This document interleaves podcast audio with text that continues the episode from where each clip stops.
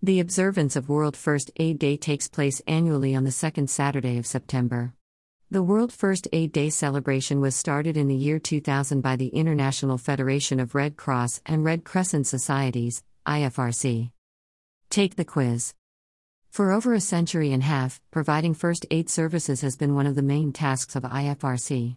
They were inspired by a book, A Memory of Solferino, written by Henry Dunant who had witnessed horrifying agony and suffering after the Battle of Solferino in 1859. He mobilized the civilians then to care for the injured and gave them necessary supplies in order to create temporary hospitals.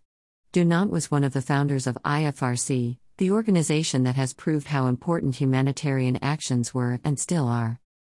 The World First Aid Day aims at raising public awareness of how all of us can save life in everyday, as well as crisis, situations. First few minutes after the accident are the most essential, and the response time for an ambulance proves to the most critical in saving lives. This means that an injured person's life might often depend on us, and on what we can do.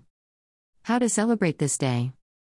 We should start learning first aid essentials as early as possible, starting with school children. Teaching them the basic medical skills can one day become a life saving activity. It is also very important to discuss the importance of first aid, emergency numbers, and the equipment of the first aid kit with your children. The IFRC also believes that first aid should be accessible to all, even the most vulnerable people. We should all be willing to learn first aid and spread the information about its importance whenever we can. Take the quiz. You never know who may save your life.